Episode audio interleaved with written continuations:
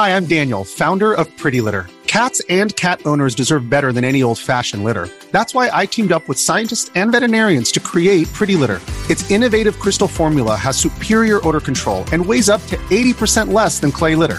Pretty Litter even monitors health by changing colors to help detect early signs of potential illness. It's the world's smartest kitty litter. Go to prettylitter.com and use code SPOTIFY for 20% off your first order and a free cat toy. Terms and conditions apply. See site for details. This episode is brought to you by Shopify. Forget the frustration of picking commerce platforms when you switch your business to Shopify, the global commerce platform that supercharges your selling wherever you sell. With Shopify, you'll harness the same intuitive features, trusted apps, and powerful analytics used by the world's leading brands. Sign up today for your $1 per month trial period at shopify.com slash tech, all lowercase. That's shopify.com slash tech. Hey everybody, welcome to this week's Q&A.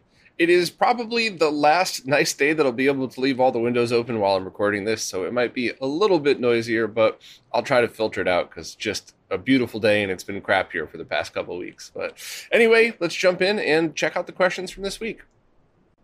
First up, over on the YouTube subscription service, Chad Wolf said they noticed Voultar teased a potential upgrade for video quality on non one chip SNES models. Anything I could share with you on this? It's something they've been excited about, but never seems to materialize. Well, the first thing I could share with you is everything Zach teases sometimes comes out and sometimes doesn't. And I love the dude; he's a really good friend of mine. But when when Zach talks about projects that are coming soon, some of them show up in a couple of weeks, some of them show up in a couple of years. So don't hold your breath for any of that.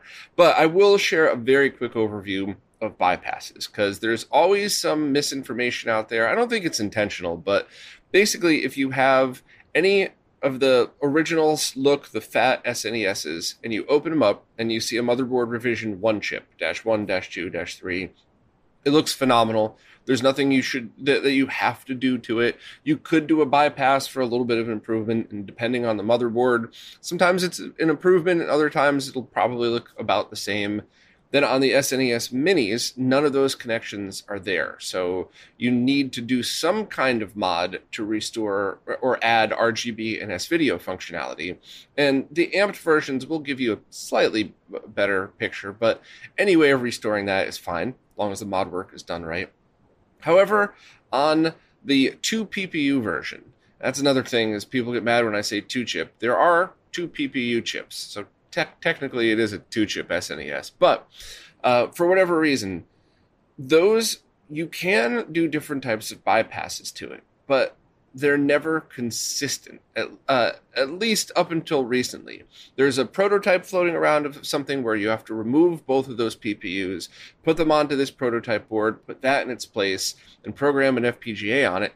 That looks freaking awesome. Uh, but the project's not finished. You can't get the FPGAs anymore. We're probably still a year out before you could even get that. And then there's a bunch of other bypass projects that range from only really amplifying the noise, so you get it sharper, but then all you see is the noise, to ones that do look pretty good most of the time. And then sometimes you load it up and it looks worse.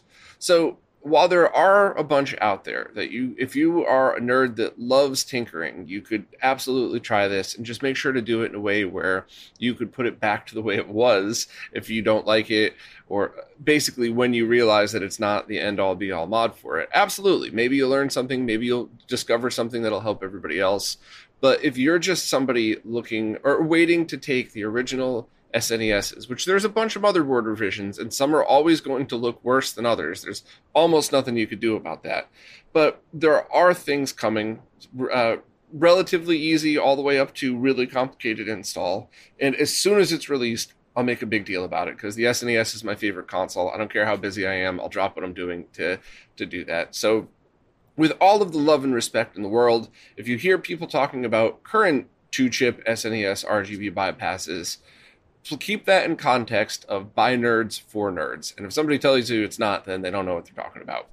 Once again, I mean that with love. I'm not trying to talk down to people, but I got 10 plus years into SNES research and modding. So I think, you know, I'm not trying to sound like a pompous ass, but uh, if if it's out there and I haven't seen it yet, I would be shocked.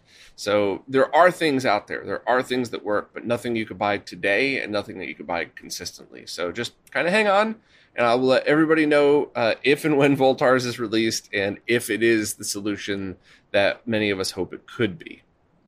James Pingel wants to know how I feel about the Analogue Pocket as an alternative to a MiSTer setup. They mostly care about console cores and some arcade cores and probably don't think they're going to mess with the PC stuff.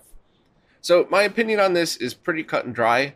If you really prefer handheld gaming, I love it. I thought it was great. I thought the screen was beautiful.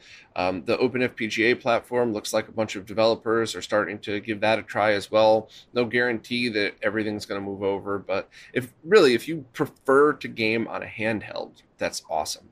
Now, on the flip side of things, if you if you're using this only to connect to a TV, or if you're rarely going to use it in handheld mode and you're mostly going to use it with the dock, I would just go with MiSTer. Uh, it, hands down, zero hesitation on this one because while I have always praised Analogue's FPGA products for the ability to just plug your cartridges right in, that's not going to be the case for consoles. There's not going to be a giant SNES cartridge adapter for this. If there is, I think it would be hilarious, but it wouldn't make sense to do that when, especially when you could just load up the cores and load your ROMs in it. So if you're going to be using ROMs anyway, and your priority is to game on a TV, just get a DE10 you can find them. You don't have to go through scalpers. You just got to be a little patient. You got to check the sites. Uh, it's about the same as finding a Raspberry Pi. I would say it's about as easy as finding a commonly in stock Raspberry Pi. I waited months to get a Pi 4 8 gig. Haven't even opened it yet because I forgot why I bought it. finally showed up, and uh, you know that that was definitely way harder than getting a DE10. But I, I would honestly just try your best to figure that out, and also check any of the uh, case manufacturers to see because a lot of times since they buy in bulk you'll see mraddons.com have them. You'll see the retro castle ones have them. Um, so you just you know i know a lot of people don't like aliexpress but you got to remember much like ebay it's all about the seller so you, there's plenty of good sellers on both platforms and they're obviously you know just a ton of shit sellers too but so if you want the rest retro castle one and they have de10s in stock don't feel bad that it's aliexpress. That's uh, you know, i've been talking to ivory for a couple years now. Uh, and as far as which case you want you don't need any. You could just sit it on your desk. But if you do want a case i would just suggest whatever whatever you prefer.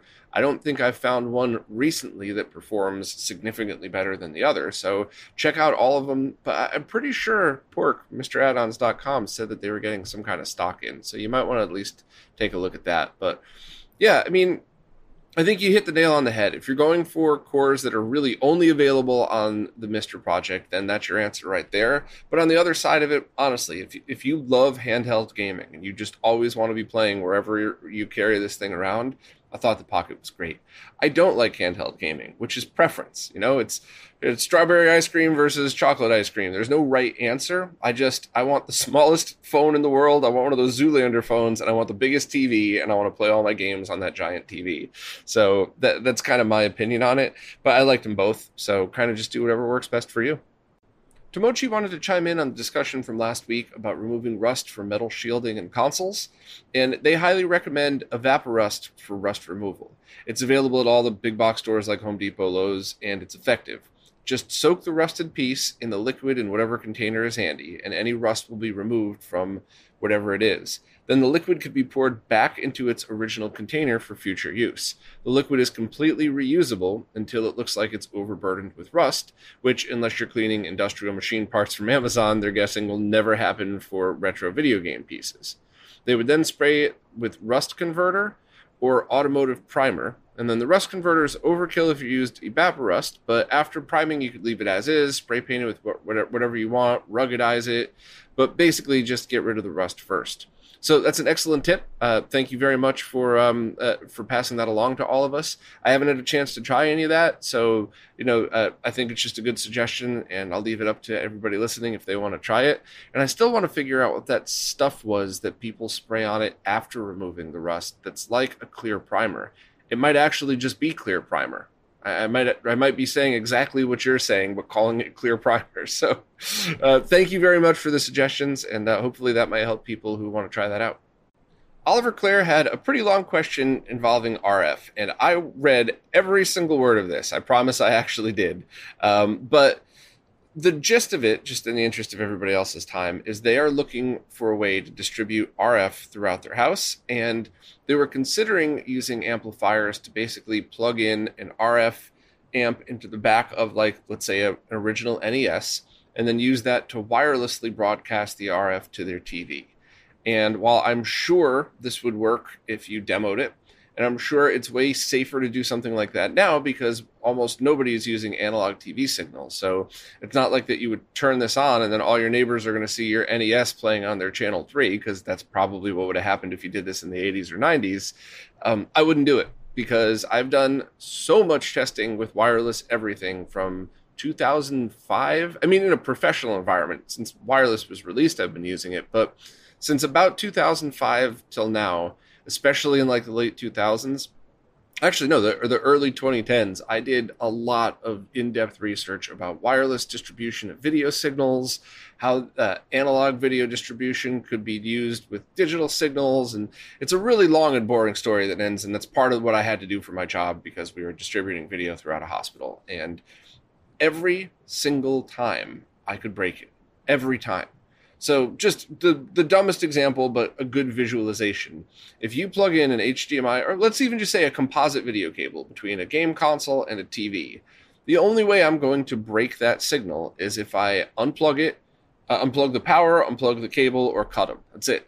But if you wirelessly send through whatever transmitters or whatever else signal between those two devices, every single time I could make sure that it's terrible interference, doesn't work at all, and by doing that, it's basically recreating scenarios that you might run into. One of the ones that people always used to talk about is run your microwave while transferring a file or something like that. And while that is an example that I, have tried to test before, there's just so many factors, natural and digital, from stuff that we have in our house that will affect it.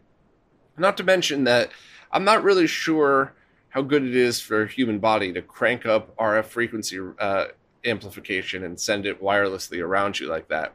I think those things were really designed for outside use um, to distribute video across neighborhoods, towns, and stuff like that. So I wouldn't mess with any of that wirelessly. I would just wire it all up, mod your consoles, use composite video. Um, I think the time and money spent doing something like that, while amazing for a proof of concept idea, I think if you spent that same time and money, even just composite video modding any of this stuff, uh, and using a standard composite audio switch, or even I think it would even be cheaper to put an RF demodulator at every single console, switch that to composite and, and RF, or uh, composite video and RCA left and left and right, most likely just left audio. I think that would even be cheaper and easier to configure than this, and then just run everything through a matrix switch.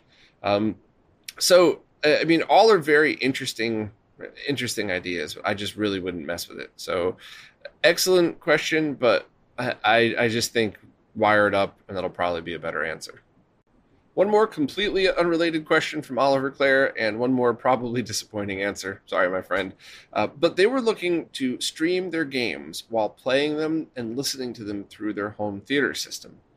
And I've never been able to pull that off without getting echo. So you get the game audio that you plug directly into uh, into your capture card, and then of course your microphone. You get that through the outer speakers, so your listeners will hear an echo of that. I have heard people say that if you get those microphones that are directional, so it almost looks like the gaming headphones with the microphone, but it's only the microphone, um, and the ones that go right in front of your mouth, I've heard people say that those are way better because those are designed to pick up volume like an inch away from your mouth. So they don't really pick up as much outer interference because they're they're kind of the gain is set and the noise reduction you could kind of set it so it only activates when you talk but as you're talking, you might get some of the audio through it as well. So I don't know of a good answer to this. I've never been able to figure one out. The way I always do it is if uh, if you're in OBS, click on wherever the volume slider is, right click on it and hit Advanced Audio Properties, and then under Audio Monitoring, monitoring, hit the drop down and hit Monitor and Output, and then that way you could monitor the game audio through your headset and just have no audio going on in the room there's a bit of a delay doing it that way. Uh, how long it depends on your audio interface, but I think it's a good trade off for streaming. But if anybody has any other options that they know would work, or especially guides to follow, please let us know. Because that, I mean, I would love to be able to play like Sam Miller's uh, Super Metroid soundtrack with the volume cranked and be on stream, but not cranked like deafening, but like so you could feel the game. But I don't think there's any way that's possible. I, I don't think there's any way I'd be able to talk and be able to hear the volume that well. So sorry about that, but hopefully people in the chat would be able to help. The Pask has a question about PVM calibration that I think is probably a better question for Steve from RetroTech, but I'm going to try to at least offer some insight, but I, I'm not the best at this stuff because I don't do it nearly as often. But Pask finally got a PVM, and every time they switch between consoles, which is a very wide variety of NES all the way up to Xbox 360, running into it via obviously analog 480i, but every time they go into the menu and change the settings so that everything's centered, when they turn it off and back on again, all of those settings are lost. So, do they have to save every individual change, then power off and go back? Is there a global setting? Um, are there different settings for 4x3 and widescreen? And to be perfectly honest, I, I don't know. When it comes to BVMs, I've messed with that a lot because their on screen menus and their controller boards are very easy to, to, use. So normally I get it mostly calibrated, and then I just manually, when I switch between consoles, when it's a game that I like, I'll just go into the BVM's menu and just reset the horizontal and vertical size and position. That's it. So 30 seconds worth of work tops like start to finish, maybe a minute from the time you load up the 240p test suite to the time it's all configured. And that I'll do, but I'll do that every time I'm, you know, like if I'm like, oh, let me test out this new MiSTer Core, no. But if it's like, okay, I'm, i want to play a game now, I'm to get everything set up, turn on my stereo, yeah, I'll take the minute or two to do that. But if you're messing with a lot of settings between each, I think something else is the issue. So I don't mean to change your question for you. My apologies for that, but I would worry about getting the PVM calibrated generic, let's just say. So like a 4x3 image, a 4x3 320 by 240 image and get that get that set up, save those settings and make sure those settings persist. Then afterwards, just worry about horizontal and vertical centering and kind of figure out everything from there. This is also why some of those external centering boxes come in handy because for PVMs that don't have on-screen displays or for any monitor really that doesn't have H and V knob controls right in front, you have to dig into menus. Sitting one of these boxes next to your PVM and just moving horizontal and vertical is a, a pretty big help. Um, but now it's that's also kind of complicated as well because you got to make sure you got to the signals are converted to D sub, which is easy, but it just adds a whole lot more components. So if I were you, I would kind of back things up and figure out what exactly is off that you need to change each time and then kind of go from there. But sorry I couldn't offer too much more advice on this. Raceroni's slowly been making the conversion from an RGB SCART setup to a component video one. They were finally going to get the Shinybow 1x2 component video distribution amp to replace their Extron DA2 RGB HV. However, they seem to have been discontinued sometime this year. After trying several odd sellers, they've given up on finding one. Do I have a recommendation for a small component distribution amp for catch- capture setup? This will be used to connect a console to both a 14M2U and DataPath E1S. Two options they found so far is a 1x4 amp by Stellar that seems to have less than stellar reviews, and what seems to be like an AliExpress clone of the Shinybow. They considered bypassing the amp entirely and just using the output on the 14M2U, but they've also encountered issues with the E1S when they did that for RGBS capture, which is how they ended up with the Extron in the first place. They know the G comp already exists and they'd love one for the living room someday, but they'd prefer something for a slim single game console capture setup for their office. Uh, so you've done all of the research yourself here. Um, I think I'm basically going to just tell you what you already know. So well done, good nerding. I would first, because it's free, try just passing component through the PVM. I have had issues with that where I had one PVM where one of the the red connector. I think I needed to disassemble it and just resolder everything because sometimes if you connected an output to red, you'd lose red altogether. But you remove the output and it, you know it worked fine. So you might have some issues like that only because they're 20 plus year old items. Um, but I would just give it a try. No harm will come of that. So if it works, great. There's your free solution, and you don't have to worry about any of this. However, if you do need something, I was actually going to suggest the G, uh, G comp for all the right reasons, but you said you were looking for something slimmer. So I would get either one of those boxes and see. Um, they're powered, so that's good. That means you could officially distribute them to two sources. There are a few other things that you could use that are made by the community. Voultar Voultar had the double penetration, which was basically all SCART, but you could use those cheap RCA to SCART adapters. Um, and I think there's a few other things like that where it basically uses a THS 7374 chip to amplify and buffer the signal from one in to two out. So you could find those, but I would definitely just start with the free solution at first and see what happens. And also be patient with the E1S. When I've found that going direct with component video, sometimes it takes a minute. And I know that sounds weird, but like I'll be connecting a console with RGB uh, RGB SCART converted to the correct signal going direct in and switching between consoles, the data path picks up right away. But the moment that same signal is switched to component video, I get no signal for a few moments, and then I mess around with the settings, and poof, everything starts working again. So I don't know why. A couple people have said that's weird, but it's happened on 10 different datapath vision cards on 15 different PCs. So whatever. But yeah, I would just start with the free solution first and then kind of just go from there but the Amazon ones are cheap. They're in stock and available, and you could always return them. So if you decide that you need a powered solution, I would grab one of those first and just make sure it doesn't hurt the video quality. Next up, Sal really wants to mod their Dreamcast, but they're worried that new products are right around the corner and they're not sure whether to do it now or to wait. Um, my advice on this is almost always the same in that I always tell people if you want something right now, buy whatever's out there.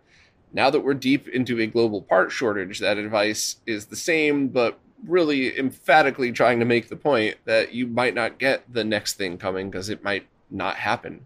So anything you want that's available now that is good enough for your needs, do it.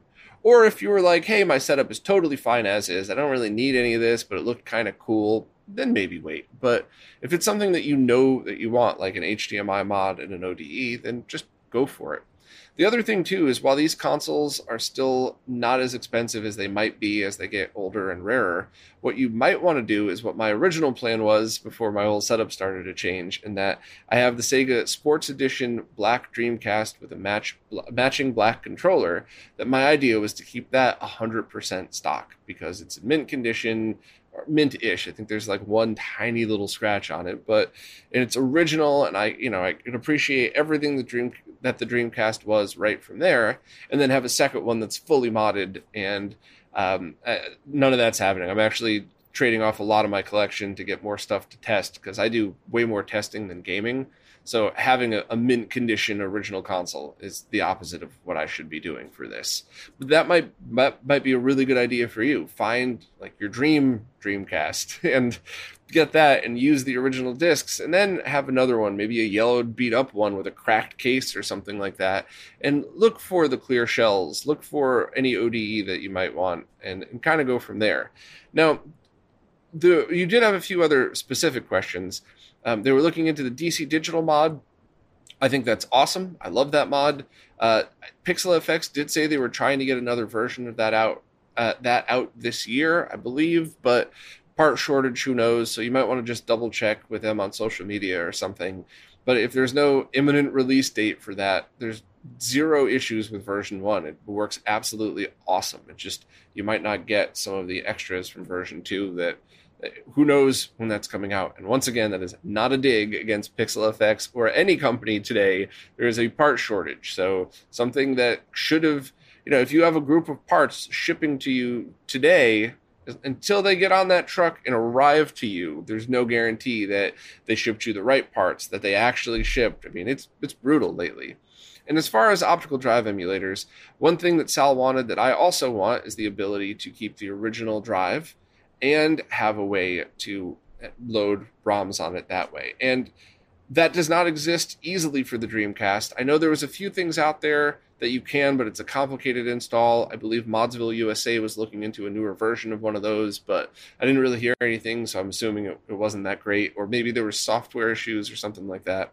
But here's another another excuse to say maybe I do want one mint original rare console and then one with an ODE in it. So I'm going to leave all of those things up to you. I just wanted to add some uh, some perspective on that, especially my my very strong suggestion of if you want something that's out now, just get it, and if something comes out tomorrow, that's life, right? But I mean, we all know this is going to happen. If you buy a, a 2022 Honda Civic, you know in 23 there's going to be different options and different stuff. It just it's part of life, right? Um, but yeah, hopefully I was able to help at least uh, a little bit. Steve Wells wanted to chime in on the conversation from last week about is it okay to rem- remove certain metal shielding? And Steve said you can't remove the upper internal shielding from the Dreamcast as it acts as a heat sink for the main ICs. Thank you. I knew there was something about the Dreamcast that I wasn't remembering. I just couldn't visualize it. So much appre- uh, appreciated chiming in. Um, I think hopefully most people would be able to take it apart and see it and understand, but I wanted to mention it anyway. So thank you, Steve. Hayden Brown said, as an outsider to the Analogue product line, it seems like the Pocket has exploded in popularity relative to their other devices, spawning a booming development scene and community. This seems somewhat at odds with the high end, exclusive boutique style of the company. What are my thoughts on this development, and do I think this will impact their product design philosophy going forward? That is a really awesome question. And this is going to be an interesting one to answer because my tech knowledge and manufacturing knowledge on this are, are really rooted in fact. But my opinions on boutique companies are, are more opinions, and I don't really know what I'm talking about. So consider this one half half fact, I guess. Um, but it's interesting because Analogue looks and acts like a boutique company, which is like imagine you get really nice sunglasses for 50 bucks, or you could buy like Chanel ones for 200 the same exact sunglass pretty much, but you want that higher end one. You want, or some people at least, want to feel the luxury of having that logo. And Analogue absolutely acts like that, but their prices aren't crazy. I've always praised them for that, except for the NT Mini. No one, no one asked for that aluminum shell, an extra hundred dollar price point, but still, there are you know the Super NT and Mega SG, and there are other products too. The Pocket and the announced but not released Duo. Those all were probably I don't know if they announced the price in the Duo, but anyway, the other three had very fair prices. It would be cool if they were cheaper. I think they would sell more, but it's kind of interesting because that wasn't a jacked up price like you would see with most boutique products. So what they do next is really interesting, and I'm not really sure how it will affect their marketing and the way they approach all of the, the their products and their culture around it. But what I would like to see is a mainstream product priced as best as possible. So a $200, I, I'm using this as an example, not literally, but imagine if Analogue built the Retron 5. So rather than shitty stolen emulation, it was their FPGA cores, but it had a cartridge for each for each one. It had a bunch of controller ports on the outside, and that was a $200 product that people could buy, use their original cartridges, and use OpenFPGA. I think I would call that a mainstream product I mean, $99 would be amazing. You would completely open up a wildly different market, but I don't know if that's actually possible based on a lot of things. You know, even just part cost, I don't think that's possible. But something like that would be a great mainstream product. And then Analogue could do individual versions, and they're all aluminum cases for jacked up boutique prices. And then you'd have the bottom of the barrel garbage Hyperkin system on a chip with a terrible scaler stuck to the back of it consoles not all of them are that bad, but most of them are. So I don't know. I, they have a bunch of different choices because if they make a mainstream product, how are they going to market it? How are, are they going to go through other distribution Would they spin off a different company name? I think that's usually what's most common is uh, they spin off companies spin off either a higher end product line like you know Acura to Honda or a lower end product line like Scion to Toyota. I think I'm making that. I think I'm getting that right, but so it, it, it's a really interesting discussion and it's kind of interesting to think about and i just hope you know i hope they do what's right for everybody i, I really truly believe that because there aren't excellent alternatives for your cartridges that there's room to have both uh, a really cool, fairly priced, as cheap as possible, uh, you know, hopefully FPGA solution. And I also hope that there's I know there's room for higher end, more expensive ones for the people that that matters to. The same people that would buy the Chanel sunglasses versus the one at the you know on a shelf somewhere else. So I don't know. It's a great question. I would love to. I would love to have a discussion with Chris Taber about it, but he doesn't do interviews like that, and I, I doubt he would want to have a conversation with me because I am the only person that doesn't just drop to my knees and worship him when he does these press releases. So I think I would probably be the last person he would ever want to do an in-person interview or you know over over chat interview with. But I would love to, and I would love to have this conversation and ask where his mindset is and what's coming next and what to expect because I just I truly think there's room for both. We already have the cheap junk that I would love to see people not buy, but they're going to, and there really isn't a middle ground. And a lot of the higher end stuff you can't even get. So, good question. Mr. Bildo wants to do some kind of Game Boy Advance console conversion, but they're not sure what the best available solution is right now. Um, so there's a couple of things that I'm going to assume. I'm going to assume you're talking about taking an actual Game Boy Advance and making that into a console and not any of the alternatives. And you want to do it right now, today. My answer to that would be whatever you can get. I think that Woozle's Game Boy Advance Consolizer is still the best one out there, but it's been notoriously impossible to get. And it's not cheap, but I, I think it performs really well. There are other alternatives out there the Gamebox Systems one, the composite video output one. Um, there's a, just don't get the Intech Gaming one. That one's total garbage. But all of the rest of those seemed like very good solutions. And it really is comes down to are they available, how much do they cost, and what are the features. So if you want to mostly play on your Game Boy Advance, but also plug into a CRT, the the one that uh, that I believe Macho Nacho Productions, Tito did a video on that. That seems kind of neat. Uh, not too expensive either. If you wanted a, more of a console feel to it, the Gamebox Systems is uh, making one. There's a, at least one open source project that you could make yourself. I believe people were trying to get a run of production, but you know FPGAs, part shortage, all that stuff. But I I still think if you're asking only what's the best Game Boy Advance consolizer, I think Woozle's still is. I think it's the lowest latency and and works the best. But the others are, except the Intech, are not bad.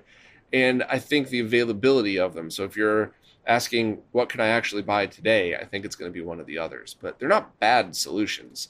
So I'm just trying to keep all that into perspective. So if I were you and I wanted to take a Game Boy Advance motherboard and make it into a console, I would research whatever you can buy that will ship today or relatively today and pick up that one as long as it's in your price range and has the features you want.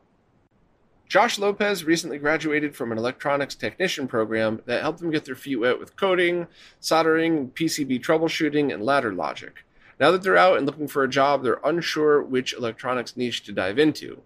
They know I've mentioned I have experience working in similar fields and were wondering if I might have any suggestions on where a budding technician who has an affinity for video games might want to start looking. Just thought to pick my brain a little bit so myself and or themselves and other people going down the same path could get some pointers. Um, I am the worst person to ask this question I have done so much good work. I've worked my butt off. I've worked at great companies, and I am shit at marketing myself and finding jobs. The last time I went out and got a three month job, uh, just took a three month assignment on something. I didn't even know how to explain what I did correctly, let alone talk to the right people and get the right job for me. So I am absolutely the worst. I, I think what you would probably want to do is just start looking around to see what jobs are available, what the pay structure is, and who is looking for entry level, and kind of just go from there. But I mean, maybe maybe do the exact opposite of what I'm telling you because I got I definitely have no skills for job hunting and very bad luck with all of this. Well, I shouldn't say that. I've landed some dream jobs before, and I just still have no idea how. I just I, I talked to a couple of recruiters who don't give a shit about me or my skills or what I could do. They just want to get their commission. And a couple of times, one has accidentally put me in the right place. I actually think I got my dream job by accident because a couple of months after I got it, they kept mentioning mentioning Dave. I'm making up a name here. I'm like, I- am sorry, I have no idea who Dave is. And they're like, that was your recruiter. I'm like, no, no, it wasn't. This is the person I've been talking to. I never talked to a Dave. So I think somebody sent me i think somebody spent such little attention to me that they sent me to a job interview the wrong person to the wrong job interview but i got the job it was my dream job at the time and uh, learned so much it's how i got to travel the world learn about manufacturing and stuff like that and i think that might have just been luck so, you know, I earned my place after I got there, but getting myself there was always, always the worst at it. So, uh, yeah, I, am so sorry to skirt this answer and not have any good suggestions, but I, I just historically have been absolute garbage at finding jobs and and fi- and getting into the right place. It's it's usually been luck, and then followed by hard work to keep me there. But yeah, sorry. Schwarzer Steinholm has a couple of questions. I am going to answer these out of order uh, for reasons that you'll figure out in a second. First, they have a leftover PC that they want to use for RetroNAS. Do they have any tips on configuring it? So, software is very, very straightforward, and it's not much different than the original video I did. In fact, I think you could just do that now, and then uh, any other any changes will just be visual. The installation process is pretty much the exact same. And if you're okay typing into a command line, then you could you could always do it that way anyway. And remember, command line's only for installation. You'll be able to use it other ways afterwards. So um, tips on configuring it is first of all just follow the instructions and get it running. But tips on hardware configuration, I do have a few. First of all, strongly, strongly recommend that you're using a gigabit Ethernet port. So if your PC doesn't have one, then I would definitely pick one up and install it. I've, I've did a couple experiments which I gave all the laptops away because I didn't have time to do the video. But I did a bunch of experiments using old beat up laptops as RetroNASs, and they all worked fine. And on top of that, one of the ones that only had a 10100 Ethernet port, but it had USB 3, I was able to use a USB 3 gigabit Ethernet adapter and got much higher speeds than off the 10100. So get yourself gigabit Ethernet one way or the other. Uh, and that's really the number one thing. And then the number two is hard drive. Um, do you need a lot of space? Then obviously a mechanical spinning drive is going to be the best bet. You, if your motherboard supports RAID, you could buy two, run them in RAID zero, and, and, get a little bit of a speed increase. If you're more about the convenience of a RetroNAS and speed would be a benefit, grab a couple of SSDs, especially if you could run those in RAID, that would be better. But that's that's the basis of it. Is get yourself something with a gigabit Ethernet and decide what's more important to you size or speed. But now, on to your other questions, which will lead directly back to this. Um, they just got some free McBoot memory cards for their three PlayStation 2s, and they were wondering if it's possible to load the same game on all of them simultaneously from the same SMB share in RetroNAS. You're going to have to test that yourself, but assuming that you're using a gigabit Ethernet and a not crappy hard drive, and I just mean not like a 20 year old hard drive, I would try two things. I would try doing that. And if that didn't work, I would try copying, making three copies of the same file. So, you know, uh, game A, game B, game C, but it's just the same ISO, and each PlayStation access a separate one. That might help if the first way doesn't work. And then if you're using a mechanical hard drive, maybe try switching it to a, a SSD to see if that would work. But there's no technical limitation for that because the maximum speed you're going to get streaming to a PlayStation 2 is much slower than a gigabit Ethernet port and your average speed of a decent hard drive. So I think I think you might be able to do that. I, the only hesitation might be if it's the same file. Is there going to be some kind of, uh, especially with a mechanical hard drive, is there going to be some kind of issue with that? But I would just give it a try. It's not going to hurt anything. And please let us know if it's possible, because that's kind of cool. And lastly, is there any way to load save files on a PS2 from RetroNAS? I don't think so, but there's been a whole bunch of updates in virtual memory cards and how those are handled and uh, how you could use uh, any of the software for PS2 to kind of manipulate those.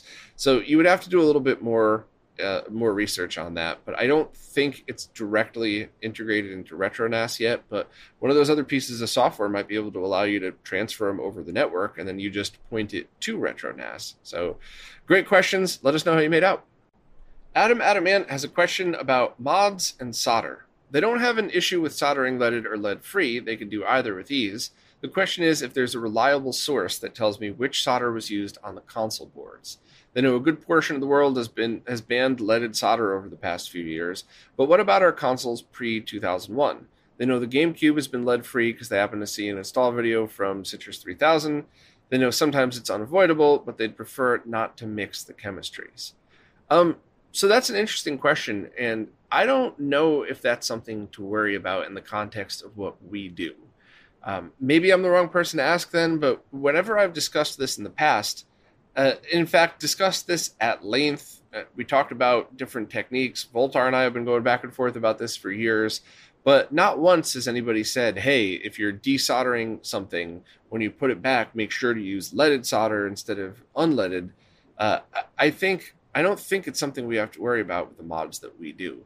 Now, there are some things that for very advanced mods that you might want to worry about that, like removing chips, like BGA socketed or non-socketed chips and replacing them. That might be a much bigger deal. But if you're talking about replacing capacitors, doing these basic video mods, uh, I don't really think that makes a difference. But I'd love to hear anybody's opinion. And as always, if I'm wrong, I'll be the first to wave my arms in the air and apologize. But I just, in all of the years of talking to some of the best modders on the planet, no one has ever said, and by the way, if you replace this cap, make sure to use no lead or, or lead solder. So I, I don't really, I don't know if that's something they just forgot to mention or if it's not as big a deal for the stuff that we're normally doing. But please correct me if I'm wrong A couple of questions from Oliver Clare about the Project Stellar Xbox mod and the Behar Brothers Exadusa. So first, they know that Make Megahertz confirmed Project Stellar will work without the HDMI mod if users want to have some features of Stellar on an Xbox with analog video out. But do we know yet which Stellar features require the Xbox HD Plus to work? I would assume a lot of the features that allow you to access video menus when the Xbox is still even booting because uh, that was one of the things I saw in the demo is the Xbox logo was starting up, but there was still something on the screen. I don't think that's possible at all without an HDMI mod. So OSD stuff, um, I don't know about anything else though, so you'd have to ask Dustin that one. Next, is it possible that some of Stellar's Xbox HD Plus exclusive features could be enabled by using the HDMI output on a device like the Exadusa or Chimeric or piece of crap garbage cable you get from eBay or Amazon? No, definitely not. Because, uh, or, or if the answer was yes, it would be way more complicated than just installing the HDMI mod. You would have to figure out a way to interface directly with that HDMI chip. Uh, if they were to stick with the Exadusa, how easy is it is the process of raising or lowering the brightness in order to fix the darkness issue? I don't know, and I, I my my nerdiness wanted so badly to start replacing components and test, but I had to draw a line. And I know this is a pompous thing to say, and I know people are gonna probably get annoyed, but I need to pick and choose where I spend my time. I'm out of it. Zero. I haven't picked up that brand new beautiful guitar since that live stream so this product is already out. They didn't send me a pre-production unit. I didn't get a beta to test. It's already out. People already have the issue. So there's not much I can do other than try to research and make a guide for people on how to fix it. Isn't that kind of up to the Behar brothers to do? It would be different if they sent me a prototype. And, I, and I'm not saying that you should send me prototypes. I'm just saying if the timeline was different and they said, here's some hand soldered prototypes, what do you think? and I, I said, hey, change this one resistor or do this or do that, cool. I would glad be glad to help any kind of indie developer. I'm always going to help as much as I can. Any company, you're going to pay me because I'm not stupid. Uh, but if it's already out in the wild, I, I don't know. I think there's smarter people than me that have the ability to test, that have a little bit extra time than I do, that might be able to make a guide and hopefully put it up on the wiki. So, um, my my apologies. I'm not going to be messing with the Exodus anymore. If somebody comes out with a fix for it, that's easy. I will certainly confirm it. But there, there only other there was only one other thing I wanted to verify on it, and that was audio related anyway. Uh, and the only other thing that Oliver was talking about was light guns through the Xbox HD Plus via an HDMI to component video converter. Matt from Video Game Perfections did a test on that a while back and said it mostly worked, except the games that required you to be in 15 kilohertz mode and that is not available from the Xbox HD Plus. So they would have to add 480i output to that. But even then, I'm not sure if that's a limitation just because they didn't want a bunch of people complaining that it wasn't working on a computer monitor, or if there is some kind of sync thing where it has to be exact to a CRT. I'm not 100% sure about that, but that's it's something that if 480i support is ever added to the Xbox HD Plus, might be worth considering. So, um, hopefully, I, I got all those questions right, but please let me know if I uh, if I missed anything. Jason Guffey was trying to modify a RAD 2X to work kind of like an original RetroTink 2X or 2X Mini, and there seemed to be having some sync issues. I read through the entire question, I read through all of the different things you're describing, and I think this is one of those rare cases, and I think this might be the only time I've ever said this on a Q&A, but I don't think you should waste any more time on this at all. I love nerding. I love doing things for the purpose of experimentation, but what you're doing is taking a device that's designed for a very specific set of inputs and trying to turn it into a generic device where you could probably just put that thing back together, put it back in its case, sell it on eBay, buy an original RetroTink 2X for the same price or less, and you, you have exactly what you're trying to accomplish already in front of you. And on the flip side, somebody gets to buy a Rad 2X um, for its intended use. Just plug in and don't forget about it. And I'm, I'm sorry to, to be discouraging about this one, but there's so many different sync issues you might run into. And also how the RetroTink uh, or the Rad 2X products work, or they I think most of them convert RGB to component and then line double. So you're dealing with a lot of circuitry in there that is not designed to be running through the things that you're plugging it into. So while it probably is fixable, I mean, this might involve this might involve breaking out a scope, trying to analyze the signals, trying to figure out where the changes are made. Maybe you could mod the RAD2X in a different spot to make it, but it all comes down to this is going to be a lot of time and effort when you could probably spend five minutes throwing it up on eBay. After it sells, pick yourself up a used, just regular old retro RetroTink 2X, and you're back to the same exact spot. So if I'm being an old grump, let me know. If this is more of a nerd experiment that you're looking for the answers of sync issues and just using the Rad2X as a test device, we'll jump back into it. But if you're just looking to do this to solve problems, I think you're solving the wrong problem. And I obviously mean that with love and respect. Uh, I just part of my job here is to try to make things easier for everybody else. So that's kind of what I'm trying to do with this answer. But if I got it wrong, let me know and we'll jump back in. One more from Jason. They've been streaming a lot of older anime from Crunchyroll, but their source upload quality is terrible. There's deinterlacing artifacts, color banding, and general compression noise everywhere.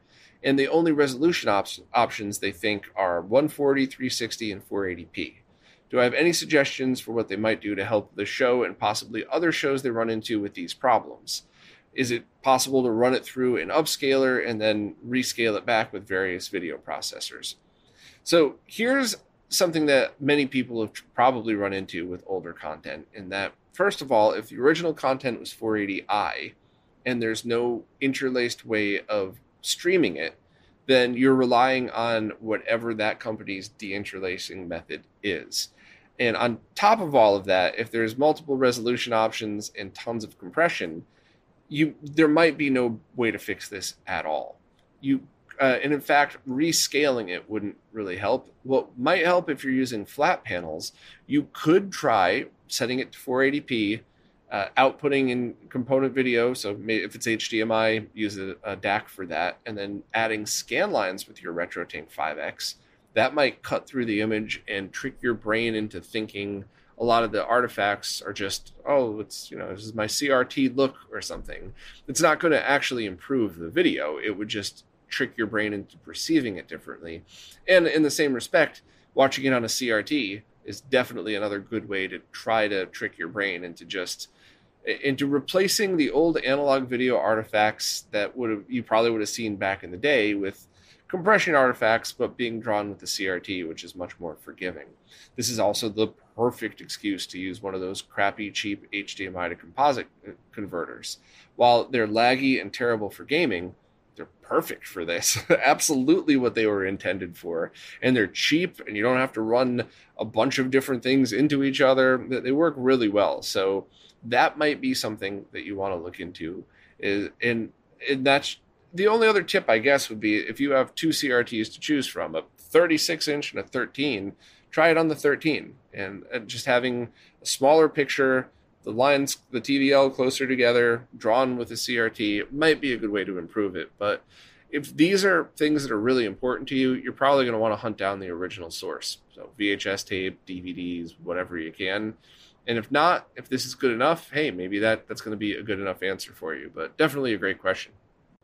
Belmont just got a Voultar SNES mod chip and a SCART cable attenuated with a 330 ohm resistor on the C-Sync line. Would they need to solder both pads on the TTL jumper since the cable has a resistor? Um, so if you're talking about a Voultar board that's been purchased in the last three years, probably more than that, it doesn't matter anymore um, because he was able to shape that signal in a way where it should just work no matter what your cable configuration is. However, I have a very strong opinion about this. I think that all, especially SNES cables, should always be built to original configuration and uh, original spec. And I think that every console, modded or not, should have the same exact signals coming out of it because inevitably somebody else is going to run into these consoles at some point or you're going to forget which ones were modded with what at some point. point and i don't ever want to have somebody worry about plugging in the right cable into the right connector if it's if it's a well built cable and a, a well modded console they should match so i would just make sure that it's set so it is outputting ttl level voltage uh, on the board because that's what the original SNES outputted, and go from there. Um, it, it won't really affect your performance, but as far as you never have to worry about it again, I think that's very important because your cable's fine either way, the board's fine either way, so you might as well make it so that you never have to worry about who plugs what into it. So definitely a good question, but I I, I would I think stock. I think it, I could be wrong. Please double check. But I, I think and I hope Voultar is shipping those out so they output TTL level by default, or a way or a voltage that's kind of halfway in between. So it really wouldn't matter. But I would double check. But I don't I don't think you have anything to worry about. I think you could just plug it in, solder it up, and go, and not have to touch the cable all at all. Also, welcome. Uh, you know, I saw this was your first question, so uh, good one. Uh, good one to start with. Seacon wants to know if I have any thoughts on other reliable VGA to SCART sync combining solutions if they're not able to get the HD15 to SCART from Castlemania. They're looking to connect a PC or MiSTer to their 15 kilohertz only Sony, P- Sony PVM or BVM, and they've scared me away from combining syncs with a Y splitter. Uh, probably be okay with a PVM or BVM, but do you really want to take that chance? So I'm kind of glad I scared you away from it. I certainly don't maybe for like a second just to power up and test something real quick, but that's it. Uh, but the VGA to SCART from retroupgrades.co.uk looks like a decent op- option, but they know nothing about the company.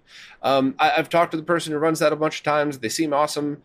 I've used, uh, I think I've tested a box similar to that from them before. It seems completely safe. The only difference is that is a powered solution versus a not powered solution, but the powered ones might increase compatibility if you have a, a, weird BVM that doesn't like sync issues. So my suggestion would be either try to build your own HD15 to SCART if you have a 3D printer, and you know, you, uh, I think the designs are out there.